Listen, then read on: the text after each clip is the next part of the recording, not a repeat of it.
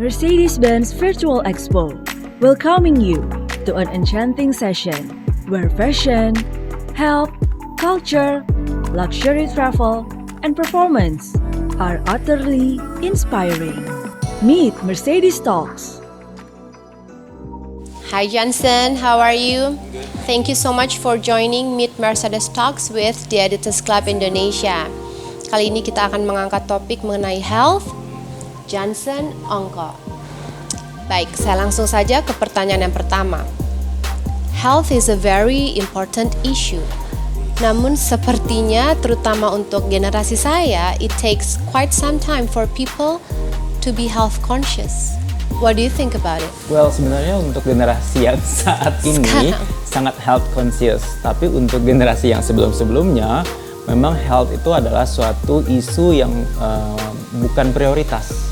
Jadi health kalau kita berbicara health itu artinya ada yang namanya gaya hidup atau habit. And it's not easy to change habit. Nggak seperti yang langsung berubah habitnya. Jadi itu build up. Nah, karena sudah terbiasa dengan gaya hidup yang kurang baik, sehingga transisi untuk menjadi lebih baik itu memakan waktu dan harus effort. Nah, ada eh, quotes yang mengatakan it's eh, difficult to fix broken men. Lebih mudah mengajarkan children atau anak-anak. Nah, itulah kenapa habit untuk gaya hidup sehat itu untuk eh, generasi sebelumnya agak susah untuk diubah. Oke, kalau di masa pandemi sekarang, seperti sekarang ya, bagaimana em, trendnya dari kacamata Anda sebagai seorang yang berkecimpung apa terjun langsung di Bidang industri kebugar di bidang Jadi kebugaran health ini? conscious people itu sangat-sangat meningkat uh, ininya uh, kesadarannya untuk masyarakat yang sebelumnya nggak pernah apalagi kita lihat di sosial media ya sebelumnya nggak aware dengan kesehatan tiba-tiba posting tentang olahraga kemudian seperti yang kita lihat di masyarakat penjualan sepeda Ya, itu juga ya. meningkat jadi awarenessnya untuk hidup lebih sehat itu bahwa em, bugar atau sehat itu menjadi suatu keharusan apalagi di saat seperti pandemi seperti ini. Kalau untuk protokoler, protokol kesehatan, misalnya untuk di luar ruangan, saya ingin tahu apa kayak misalnya lari nggak boleh pakai masker Betul. gitu kan? Itu bagaimana sih sampai di mana batasan-batasan? Well, it depends ya. Penggunaan masker di saat berlari atau berolahraga outdoor itu disarankan apabila Anda berada di kerumunan.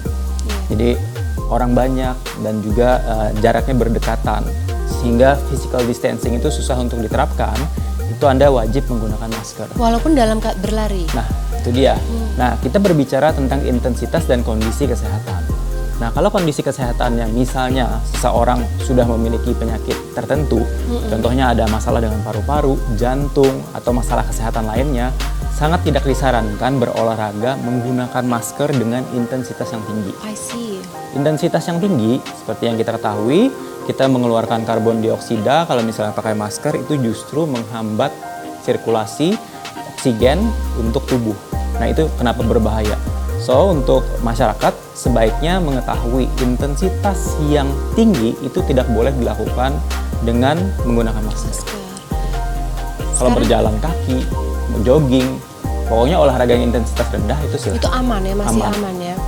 Naik tangga, Ya, jadi mungkin kalau misalnya mau intensitas tinggi, cari tempat yang benar-benar sepi, lepas masker, and exercise. ya oke. Saya ingin sedikit mengungkit sejarah. Bagaimana Wow, sih sejarah. sejarahnya Johnson? Bagaimana awal mula menekuni bidang Oke. fitness ini? Really the history quite tragic ya. Oh, Karena ya? uh, ayah saya meninggal muda karena beliau, beliau sangat Sorry tidak health that. conscious. Thank you. Tidak health conscious dan me myself berada di lingkungan keluarga yang tidak sehat. I used very uh, used to be very obese. Uh, Waktu itu pernah hampir 105 kilo ya. Ya, so Ada big. fotonya? Sayangnya udah ada. I'm so big dan aduh itu berat banget jalan kaki, beraktivitas, bawaannya capek dan susah banget menahan nafsu makan. Sampai di titik yang di mana turning point saya adalah ayah saya meninggal. Di situ saya bertanya ke dokternya, kenapa ya uh, seseorang bisa sampai separah ini sakitnya? Kebetulan beliau diabetes dan mengalami komplikasi. Di situ saya belajar banyak tentang health. Di situ saya pelajari bahwa oh banyak sekali mispersepsi malpraktek yang terjadi di, la- di lapangan. Jadi eh, secara formal, non formal, kemudian saya terapkan seluruh ilmu yang saya pelajari untuk menyehatkan atau membugarkan tubuh saya. Nah setelah saya belajar banyak, saya bertanya ke diri, saya sudah punya banyak ilmu, ayah saya sudah meninggal. Ke mana saya harus membagikan ilmu ini? Akhirnya saya mendirikan asosiasi, saya punya beberapa usaha di bidang kebugaran dan mungkin bisa dibilang uh, salah satu yang paling sukses secara personal ya di bidang kebugaran. Very inspiring. Tadi kita sempat termention ya uh, mengenai high intensity exercise. Sebenarnya apa sih itu dan apa bedanya dengan olahraga biasa? Mungkin yang perlu dipahami dulu dahulu adalah intensitas itu adalah effort atau upaya yang diberikan saat kita berolahraga. Semakin effort full artinya semakin tinggi intensitasnya. Baik itu melakukan suatu gerakan secepat-cepatnya, seberat-beratnya atau rest antar gerakannya, istirahat antar gerakannya pendek. Jadi itu intensitas. Nah, untuk olahraga high intensity sendiri memang cukup populer karena banyak sekali di sosial media yang ya mencontohkan sharing tentang high intensity tapi untuk pemula sangat-sangat tidak cocok untuk melakukan high intensity interval training atau high intensity training karena dapat berbahaya uh, risiko cederanya sangat tinggi sekali dan kalau misalnya memiliki masalah jantung, paru atau kondisi kesehatan lainnya itu justru sangat berbahaya. Nah, untuk membangun tubuh yang bugar itu tidak butuh atau tidak harus melakukan high intensity interval training. Jadi tidak ada keharusan. Oke. Okay. Nah, lebih uh, masyarakat harus lebih fokus ke teknik gerakan. Itu yang lebih penting daripada intensitasnya itu sendiri. Oke. Okay. Sebaiknya tuh kita mulai olahraga tuh sejak umur berapa sih Johnson? Anytime. Sejak the sooner the better. Mm, never too late dan never sooner. Never gak, too gak soon. pernah too soon. Karena gini, yang namanya aktivitas fisik baik itu uh, dalam kategori olahraga maupun tidak itu sangat membantu fungsi tubuh kita dan sistem neuromotor maksudnya adalah hubungan antara kognitif dengan tubuh berkembang. Jadi untuk anak-anak dan remaja itu baik untuk masa pertumbuhan mereka. Nah, untuk lansia itu akan menghindarkan mereka dari sarkopenia, penurunan fungsi tubuh atau demensia, penurunan fungsi otak. Jadi semakin dia aktif bergerak, semakin dia aktif beraktivitas, itu semakin baik untuk usia senja. Apakah itu maksudnya tipenya ya? Apakah harus ada kardio atau misalnya stretching dan breathing aja itu sudah bisa dikategorikan That's a very, olahraga? Very good questions. Untuk lansia, kardio aja nggak cukup.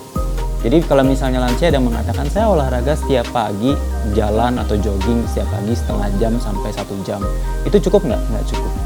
Karena yang namanya latihan atau olahraga itu harus melibatkan seluruh otot tubuh. Makanya olahraga angkat beban, baik beban tubuh sendiri atau beban tambahan itu disarankan untuk lansia. Iya, justru baik otot maupun otak. Jadi otot maupun otak itu use it or lose it. Hmm. Tidak digunakan semakin menurun. Makanya kebanyakan sayangnya memang budaya di Indonesia itu adalah semakin buat seseorang semakin dilayani. Iya. Dilayani dalam artian disetirin, disiapin makanan, dimanja itu justru secara perlahan membunuh mereka. Karena membuat seseorang menjadi sangat sedentary Justru kalau misalnya mau sendinya kuat, tubuh-tubuhnya tetap berfungsi dengan baik, tidak sampai membungkuk, yang harus dilakukan apa? Olahraga, yaitu latihan kekuatan. ya makanya uh, jenis-jenis olahraganya adalah tentunya harus weight bearing atau latihan kekuatan. Oke. Okay. Um, ada nggak tips untuk orang-orang yang baru memulai habit untuk berolahraga? Sebelumnya kalau berbicara tentang ini ya, tips untuk orang yang baru ya, adalah belajar dari yang benar-benar memahami gerakan. Karena banyak sekali mitos-mitos seperti olah olahraga angkat beban tidak cocok untuk anak-anak, hmm. bikin pendek, kemudian lansia berbahaya karena persendiannya bakal uh, sakit itu adalah mitos. Okay. Semua jenis olahraga akan berbahaya kalau caranya salah. Tapi kalau caranya benar disesuaikan dengan tingkat kemampuan tubuhnya, itu akan sangat bermanfaat sekali. Harusnya aman. Nah, so learn from the expert. Jangan belajar otodidak, apalagi kalau misalnya sudah punya masalah persendian. Pada umumnya kesalahan orang dalam berolahraga itu apa sih? Apakah motivasinya yang kurang atau teknisnya atau apa pada umumnya? Kalau berbicara motivasi itu belum tentu harus menunggu motivasi lu untuk berolahraga. Yang paling sering salah itu adalah ambisius hmm. di awalnya. Jadi langsung ikut kelas satu jam. Jadi tidak mendengarkan tubuh, tidak memahami fitness levelnya masing-masing sendiri, sehingga memaksakan diri. Lalu nanti setelah selesai mereka muntah-muntah, kemudian kelayangan, blackout. Itu karena kenapa? Karena memaksakan diri. Yang namanya pelajaran itu ada SD, SMP, SMA. Pelajaran SMA itu tidak dilakukan oleh anak SD. Jadi bagi pemula, belajarlah gerakan-gerakan yang mudah dulu kemudian benar-benar ketahui kebutuhan tubuh. Nah, yang menjadi masalah orang yang ingin mengubah habitnya dari buruk ke baik adalah semuanya ingin dikerjakan. Dietnya langsung dijaga, kemudian latihannya langsung keras. Ujung-ujung apa? Burnout, fatigue. Are you on diet? Nope, Nope. I never said I'm on diet. I never say diet anymore. Okay. Mm-mm. Is Diet itu konotasinya sangat negatif. Hmm. Diet means you limit what you eat. Hmm. Diet means restrictions. So instead of using diet, walaupun diet itu artinya adalah pola makan, tapi konotasinya itu diet artinya mengurangi makan, membatasi, menyiksa diri, sehingga membuat suatu stres yang tidak perlu untuk tubuh. Okay. So I'm not on diet, tapi eating right. Right. itu maksudnya adalah makan dengan baik dan benar. Apakah ini sudah body goal Anda? Yes, yes, Ya? yes, yes. This is my body goal dan actually berat badan ini sudah hampir eh, lebih 10 tahun beratnya segini. Dijaga segitu. Ya nggak mau lebih muscular, nggak nggak mau juga lebih eh, terlalu banyak lemaknya. So karena saya juga sebagai profesional di bidang kebugaran, saya, saya sering bawakan seminar, workshop. Jadi saya di mana fisiknya itu benar-benar cukup eh, bugar aja, kelihatan atletis aja, nggak berlebihan. So this is my body. goal. Body goal. Yes. What about your car goal? Oh, SLK. SLK. SLK. Okay. This is going to be my last question, the most fun one. Tadi SLK ya. Ya. How do you describe SLK? SLK. Mercedes-Benz. For me, SLK itu not only dream cars ya. Three words ya. Hmm. Fast, powerful, elegant. Spot on. Once again, thank you so much, Jansen You're welcome. Ongko, for joining Meet Mercedes Talks with the Editors Club. Thank you so much.